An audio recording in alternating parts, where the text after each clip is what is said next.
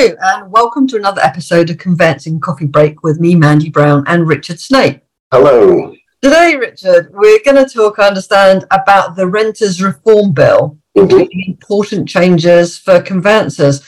Didn't we do something about this last October? Yeah, first I have to apologise for my, my croaky voice. I'm getting over illness.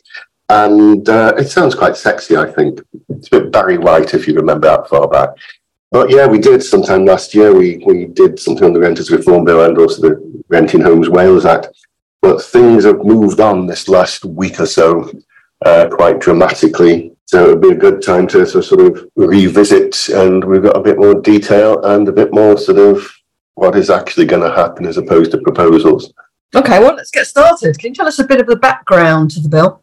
Yeah, it's been talked about for some time. It was part of the Tory manifesto in before the 2019 election, and then in December 2019, a few days after the election, it was in the, the Queen's speech that they were going to introduce this renters reform bill, changing the nature of assured and assured short hold tenancies completely. Nothing then happened the government said because of COVID uh, back in 2020, they were concentrating on other things, which is probably fair enough, actually. But uh, in June of uh, last year, there was a white paper produced on a fairer private rented sector, which basically resurrected this bill in England. I should stress that in England only. In Wales, they've you know, got their own regime, the Renting Homes Wales Act, which, as I mentioned, we've got a podcast anyway.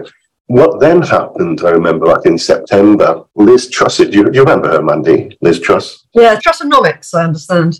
Yeah, in her six week stay. I feel a bit sorry actually because she didn't announce it. She had it leaked, obviously, by somebody in government that uh, they weren't going to go ahead with the bill. And then a couple of weeks later, they said that they, they would, but not in the current parliamentary year. But then on uh, the middle of May, we're now sort of May, or whatever, 20, 26th as we record this, but in the middle of May, Michael Gove, and who's behind all these changes at the moment, and don't get me onto the Building Safety Act, and uh, the Department of Levelling Up Housing and Communities announced that they would go ahead with this bill. Uh, in the current parliamentary uh, year, which this year doesn't end until, usually ends in spring, but it doesn't end until the autumn this year. But uh, a day or so two later, on May the 17th, they produced uh, the bill and laid it in front of the, the House of Commons. It got its first reading, which is just a formality. But it uh, looks like it's going to go ahead, obviously subject to you know, potentially quite a lot of changes as it goes through Parliament. But it's on the cards now, and so it's something that you know, conveyancers do need to know, not just the housing lawyers who changes their jobs. So why and how does it affect conveyancing? Well, there's one clause which uh, affects conveyancing. It's only one clause, but uh, massively, and it's pretty good news. Uh, the first good news I've had for conveyancers uh, for a while, but I might leave that. So I might hold you in suspense until towards the end on that one.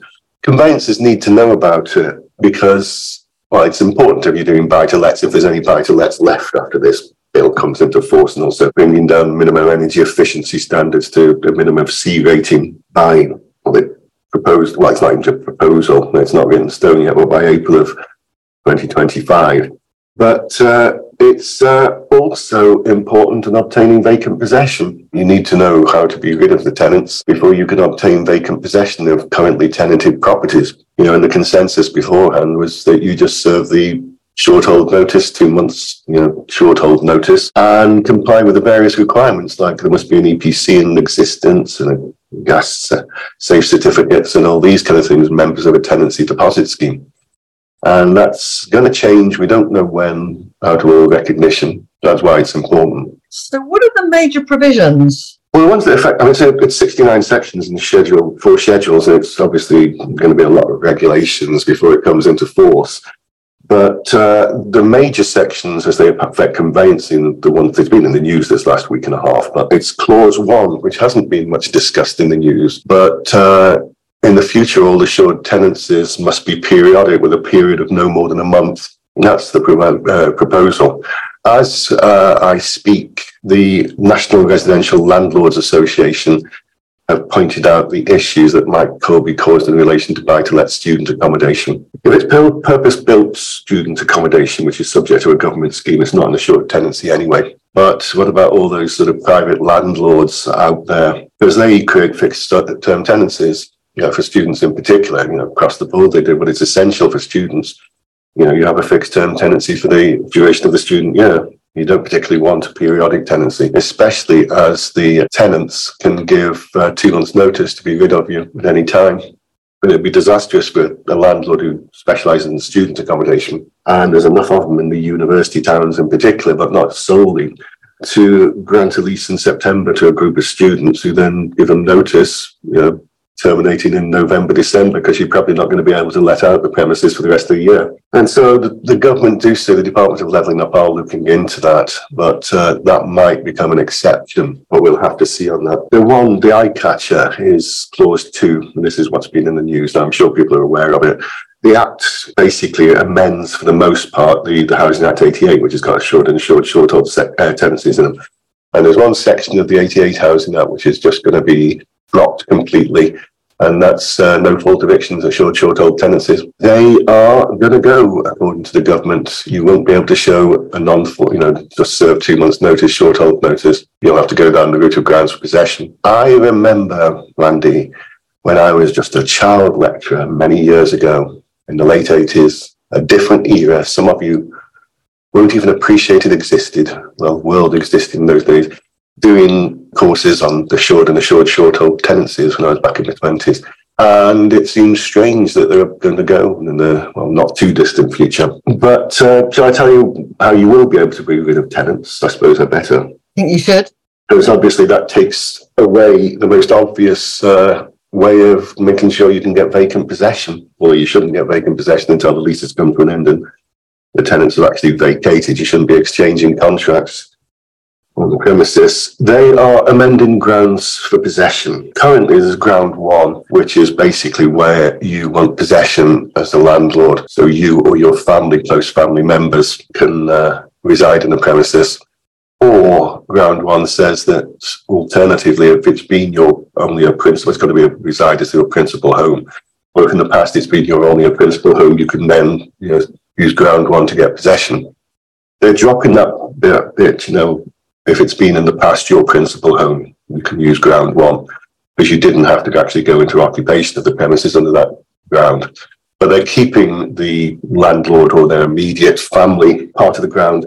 And uh, they've defined immediate family as basically you know, child, grandchild, uh, you know, son, grandson, daughter, and so on, granddaughter, or um, spouse, civil partner, step uh, sibling as well. In the past, the you could only use ground one, or you could only be certain of using ground one if you gave a written statement to the tenant to that effect you know, prior to or within the lease itself. There was a provision whereby if it was just and equitable, you might be exonerated from that.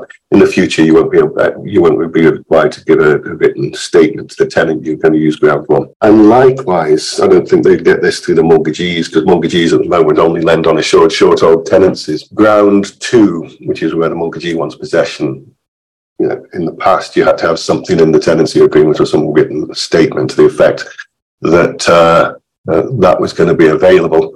In the future, it will be there anyway if the mortgagee wants possession. But they're also introducing a ground 1A, capital A, whereby if the landlord wants to sell the property, they can get possession. We don't know the detail of that yet. But that's obviously entirely that and the mortgagee point are highly significant in relation to, to conveyancing. Uh, they're keeping the grounds, perhaps less so for conveyancing, but worth mentioning. They're keeping ground uh, eight, which is the mandatory defined rent is two months when you serve your notice seeking possession and two months when the landlord goes to court. They're increasing the time period for notice before you can apply for court, apply to court from two weeks to four weeks. But that's being kept. But there's a new ground as well where there's been repeated serious arrears with the rent, which will be a mandatory ground for possession if in the last three years there's been at least two months rent arrears on three occasions or more. So those grounds will be available. There's a few other things in it which have reached the news, like uh, they seem to be obsessed in the media about the fact that landlords can't have a blanket ban on keeping pets. It's it's going to be, you know, you can't keep pets subject to landlord's consent not to be unreasonably withheld, but the landlord can insist on pet insurance. They were originally talking about um, not having blanket bans on, on benefits tenants or, or families, you know, keeping children in the premises. That's going to be in later legislation, they say. I think you should be allowed to keep children subject to children insurance for all the damage the children do. But uh, that's the areas, uh, those are the areas that really affect conveyancing. There's a lot more to it. There's ombudsman schemes and landlords have to register with uh, private rented sector databases and so on. But uh, that's the stuff for conveyancing. Richard, you mentioned earlier that there was one clause that massively affected conveyancing. Can you tell us a bit about that? Yeah, it's clause 21, which basically says you can't create assured tenancies. You know, you can't create assured short holds. You also perhaps mention that assured short holds exist in assured short holds if you serve notice and bring possession proceedings before the act comes into force, then you can proceed with them, otherwise you can't. But uh, Clause 21 adds the exclusions, things that can't be assured tenancies, and you can't have an assured tenancy if it's for more than seven years in duration, which solves that one of the great bugbears of leasehold conveyancing this last few years, and that's that uh, there's no historically at the moment there's no duration limit to assured and assured short hold tenancies. But uh, there is a rent limit and the lower rent limit is 250 pounds per annum or 1000 pounds in london per annum. And if you pay more than that all other things being equal 1989 january the 15th 1989 like lease onwards uh, it can be an assured tenancy. And if it's an assured tenancy basically landlords, if the tenant falls two months in arrears, the rent can use the mandatory ground. You know, there's still two months in arrears, the of court in, no discretion, you lose your security. You know, so you lose your, you know, your property, you lose any equity in the property, and the mortgage company loses its security, which has been an issue for conveyancing, often dealt with by insurance, Mandy, over well, since I popularised it actually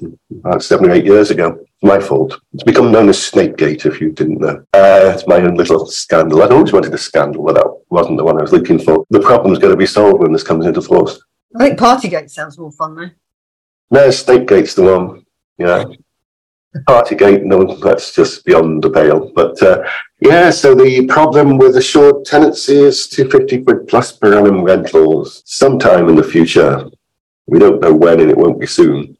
We'll be gone. Well, I think given everybody a lot of food for thought. So thank you very much, Richard, for another another interesting episode. Mm-hmm. And if any of you out there would like to co-host any future episodes, please drop us a line. We'd love to have you on board. Richard, until next time. Okay, thanks a lot.